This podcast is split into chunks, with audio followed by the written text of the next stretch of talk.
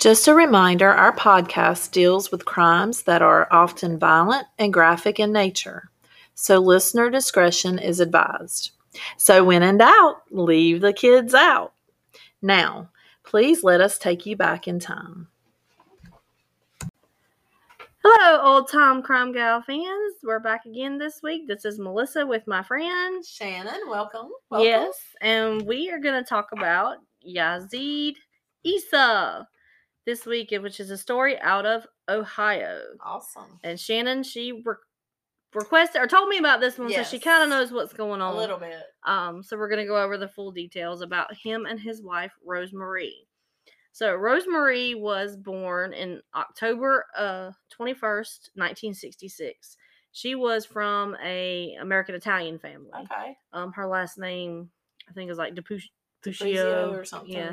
Um, she grows up and becomes a nurse, and she begins working at Mount Sinai Hospital, which is no longer operational. But um, in there, in 1995, she meets the handsome ER doctor Yazeed Issa. I keep wanting to say Issa because the way it's spelled, but it's E S S A. It's Issa, and he is um American-born, first-generation Palestinian in the United States, and he's also a businessman. So him Oh. and his brother have this like they started this satellite business. Okay. So they're really wealthy already. Plus, he went to med school and is a doctor, so he has a very steady source of income coming in. And then she's a nurse, which we know nurses do make good money. That's Shannon making a bunch of noise. yes. Sorry. Drink more water. Yes. Um, that was my water bottle. water is good for you. So then they have like three big you know, streams of income. It sounds like. Yeah. And so they get married in 1995 on September 11th. That has got to be the most horrible anniversary date to ever have. Yeah. um, around here. But a year later, they have a son named Armand. And two years after that, they have Lena. So they have a boy and a girl. And then the couple, they seem happy and they're trying for the third baby. Okay. So she's um in the process of taking like prenatal vitamins and trying to get she's like 38 at this time. Okay. Um trying to get herself back into shape and have that third baby. And so head to February 24th. Do they seem happy and like no no yeah, according, problems that according to families, they he was um they said he would be the type of person she'd call up and say, Hey, we need baby food. Can you give me like two jars? I need to bring home like 36. okay. Like he whether they said, whatever he did was over the top generous and everything he seemed to do kind of just played out in his favor. okay. Um so he was a very generous guy. Like he didn't do it as a show off type of way, they said. It was just because he seemed to genuinely care. okay. Um, so all around good guy. But on February 24, 2005, so Rosemarie is on the way to meet her sister, uh, Deanna, for a movie. Okay. And it's about a 10 minute drive from her house. And I guess she's running a little bit late. She's trying to rush out the door. But before she leaves, she takes her vitamins given to her by her husband. And so she leaves around two. But then on her drive, she's not feeling good. So her stomach's starting to get upset. She's feeling really queasy and nauseous and headachy. And she's on the phone with her friend Eva. And she tells her friend Eva, like, man, I'm really just not sure what's happening to me. Maybe it's the stuff my husband gave me. And, you know, he gave me some calcium pills before I left the Right. house. And calcium pills, Right. I mean, I guess they could make you any vitamin if you overdose. I guess it could make you queasy, or sometimes if you don't take it with food, could make you nauseous. But she just wasn't feeling right. didn't she actually swerve and Yeah, so she hangs up with Eva and she tells her that I'm gonna call Yaz, which is what they called um Yazeed. That was his nickname, Yaz, throughout the family. She's like, Well, I'm gonna call him and ask him, should I be feeling this way? Because I just don't think something's right. Well, she never makes that phone call because she does end up swerve leaving her lane and swerving and hitting another vehicle. Um, so like a minor fender bender. She actually was only going 10 miles an hour because she let her foot off the gas. She was having some problems breathing, and another motorist happened to see what was going on. She said she saw the car leave the lanes and then kind of come back, and then like it was slowing down, and it kind of strike the car on its side. And so she actually was able to get out of her car and run faster than the car to open the door and stop the vehicle. okay. And so she was only going like 10 when she hit the hit the car and then it was still slowing down to a stop. Um, but she happened to be a medic, uh, um, medical background, so she kind of like was in the know of what was going on. And so she said by the time she got to her, she her eyes were glassed over, her eyes were open, she was really out of it, and she just was like vomiting. uh, Oh um, wow. and so someone, a cop actually on the dash cam stopped because he saw that saw the aftermath of the accident and they rushed her to the hospital. And so then they start calling her family to let her know that she was in a it was an apparent car accident because she reared off and she hit a car and the car stopped. But for a car accident, she had no signs of like physical trauma. right. Like she didn't hit her head, she didn't she didn't break a bone. It was just something was going on with her that they really didn't make any sense. Now, do you know? Did she have her children with her at the time? No. Okay, so She was on the way to the movies to meet her, sis- her Okay, sister. just her and her sister. So she had yeah, she had called her friend Eva. And so um you know, she was vomiting, rushed to the hospital. Her family, they were shocked to hear that she'd been in a car accident and was like clinging to life, but there was no sign of like physical trauma like we talked about. And so her husband was allowed to observe in the ER because he's an ER doctor, so he was kind of in the whole process. Gotcha. And about after 30 minutes of trying to revive her, he was the one to suggest to just call it. and, like, Oh, gotcha. That really is not normal behavior for someone who's like, you need to stay alive. I want you to stay alive. He's And like, ah, just call it. Just call it. Yeah, the husband. Fishy. Yeah. And so, you know, then her family was called to come have a private moment and told, you know, that she had been declared dead at like less than an hour, 3:02 p.m. after all of this went down. It was really super fast. And um her mother said it just looked like she was sleeping. Like how could this person be in a car accident and Yeah. and just not I mean, she was a healthy 38-year-old. And didn't hit anything. Yeah. So there was no trauma. Yeah, the car wasn't going like 75 and it wasn't totaled. It was perfectly fine. And so it just didn't make any sense. Um but it's just crazy. So less than 24 hours after that happened, Yaz sends out an email to inform family and friends about what happened. And it was just one line, two sentences.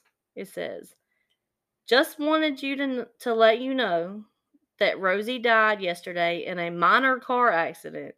She will be missed. Not like the mother of my children. Uh, just she will be missed. very cold. Very after just- 10 years of marriage, when he supposedly was, you know, very Mhm. loving and wow. Now, was there an op? You might get to that. Is- Yeah, that's that's later. All right. So, um, so Rosie's brother calls her friend Eva to let her know what had happened. I guess she wasn't on his email list because this was just one of her friends. Okay. Um, so he now last she had heard she was gonna call. that sounded like an email that would be like the dog died. yeah, You yeah, know, she'll be Yeah. missed. The Yeah. dog died. And it was Um, his wife. yeah, it was his wife. Ugh. So the um So the brother calls the friend Eve. Eva, yeah, because I guess Eva wasn't on like you said Dr. Yazeed's email list. She didn't get that that memo, so he was going to call to break the news. And last she had heard, you know, she knew what was going on in, in the car, and last she had heard was that she was going to call yeah, yeah. So I guess they had ended their phone conversation, and then the accident happened. And so she lets the brother know um, the context of their conversation that you know she had while she was on the way to the movies about how you know her husband Yaz had given her a calcium pill to take right before she walked out the door and she was wondering if it was making her feel sick because she was nauseous and she had a headache and she didn't feel right and then the crash happens Mm. and so the brothers, she had two brothers, and they didn't really know what to do with this information. They were kind of split. The the one thing they could agree on was they didn't want to tell the parents because a lot of times with something like that could just cause them to go downhill and their health gets bad because they're obsessing over stuff or they just the shock. They just didn't want them to know just yet. One brother wanted to sit tight until the autopsy came through and find out what was going on and but Ava like made them promise, please do a toxicology report. Please find out what what she took because the regular toxicology reports don't come back for certain things unless they test for certain things. Right. And sometimes they don't know to test for certain things. Yes. And So- if you're an ER doctor and you might be the culprit, you'll know what to use and what not to use. Right. And so they um let the autopsy come through and there was nothing abnormal. But then they um Eva had also told a friend, her name was Christine, and she was also a nurse. And so she's like, yeah, that don't sound right. She called the cops because one brother wanted to go to the cops, the other one wanted to wait. So it kind of like they just sat with the information for a little while and didn't Go really do Christine. anything. Because also some of that stuff is time sensitive. So if it's been a certain amount of time, you can't detect what was there. You know, the close, the sooner you do it, the better. And so she had told police. So police already thought the thing was suspicious because this was a minor fender bender that had nothing to do with something that should cause this lady to just drop dead like that. right. And so they were already suspicious. So the nurse had called in the tip. So on March 17th, police actually asked him about the pills. And he says, Well, I was at a family party and there was an older lady there and she was talking about osteoporosis and how you need calcium. And we figured she's getting on up in age. She was 30, like 30 something at the Very time. young. Um, so I thought it would be a good idea that she takes calcium supplements. So we decided to do that. And he's like, Well, do you mind if I go get the pills? Like, can you give them to me? And he agrees. Huh. So he goes and he before he hands them over, he's like, Can you tell me why you're taking these again? And he's like, Well, I just want to cover all the bases. Obviously, they want to test the pills in the bottle to see what was going on. So He gave them to him. he gave them to him. Okay. And so that was kind of like cooperation. You're like, okay, maybe they were just calcium pills. You seem like you're cooperating. But at the same time, feeling the pressure, you know, he calls a family friend and he's like, Hey, you know, I need you to watch my kids really quick. Like a friend of mine's brother was in this really bad car accident in North Carolina. I have to go. I have to go to the hospital and see. I mean, he It got more more important, yeah, more wife. more important than his wife's car accident. Again, a car accident, and he's like, "I'll be back by Monday. Can you watch the kids?" And so they were like, "Sure," and he just never comes home. He Wow. just disappears. So he is on the run. It's crazy. Okay, so you want to recap us where we're at so far?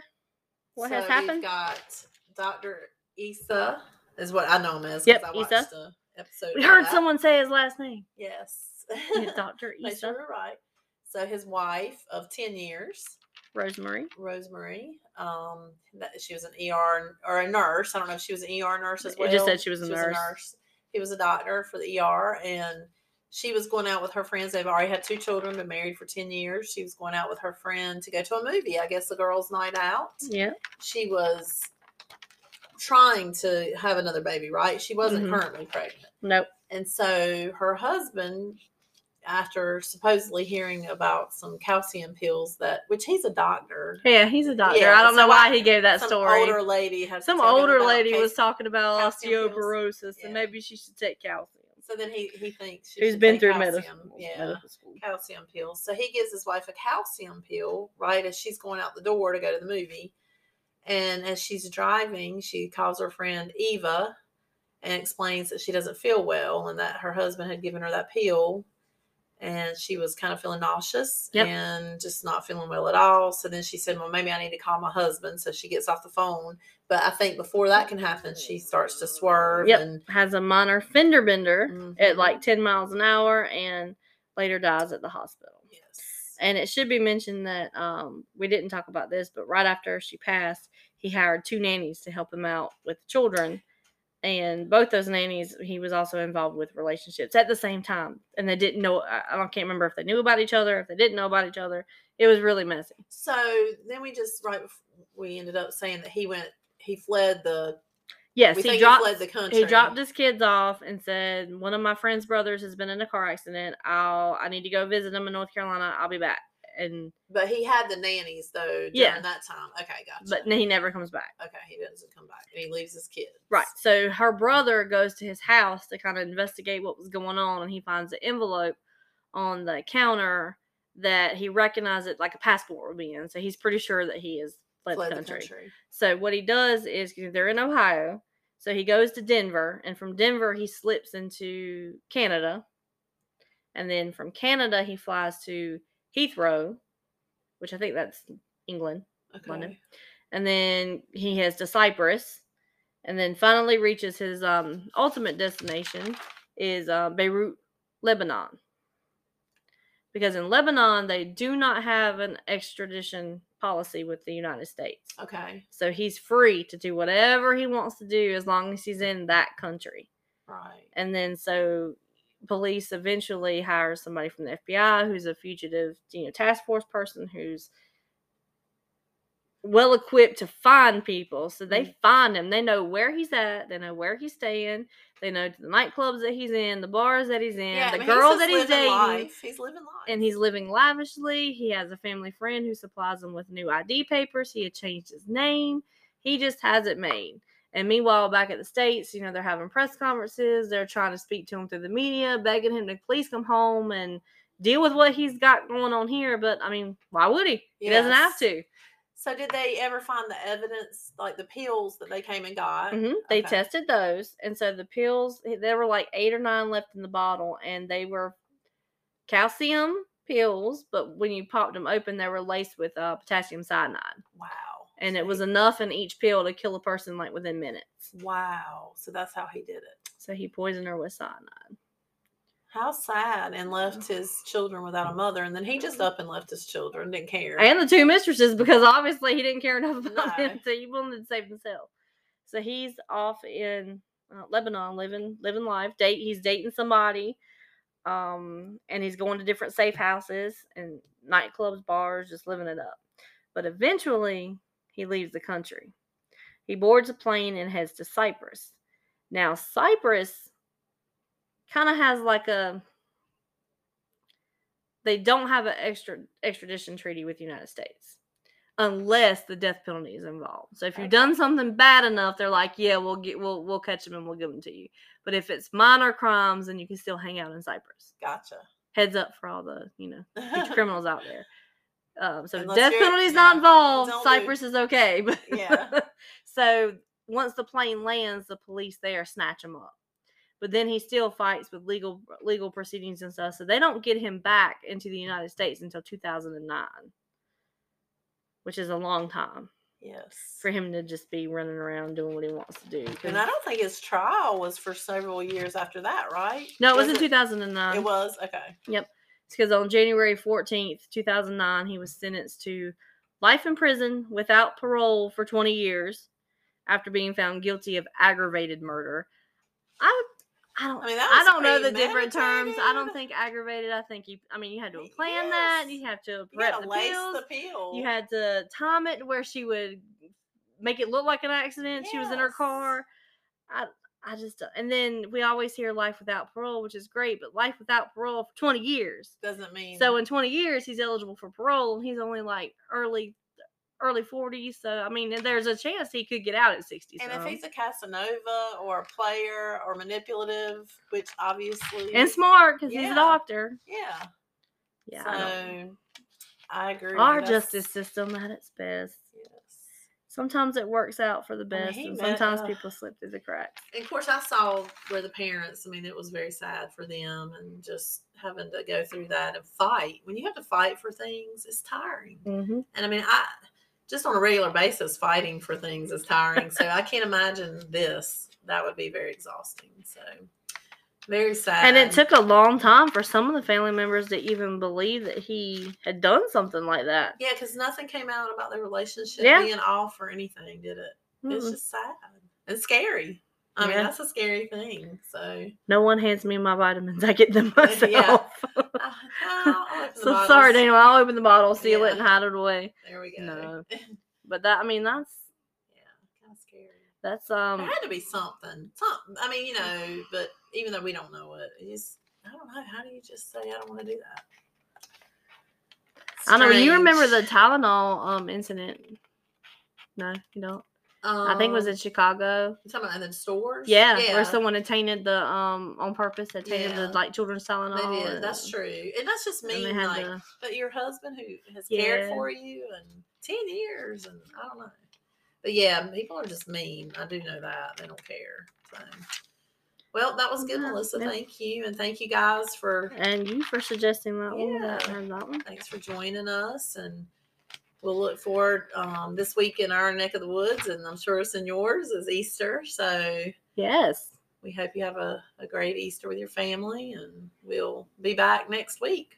Yep. So you find us on Facebook, Old Time Crime Gals. You can email us at oldtimecrimegals at gmail.com.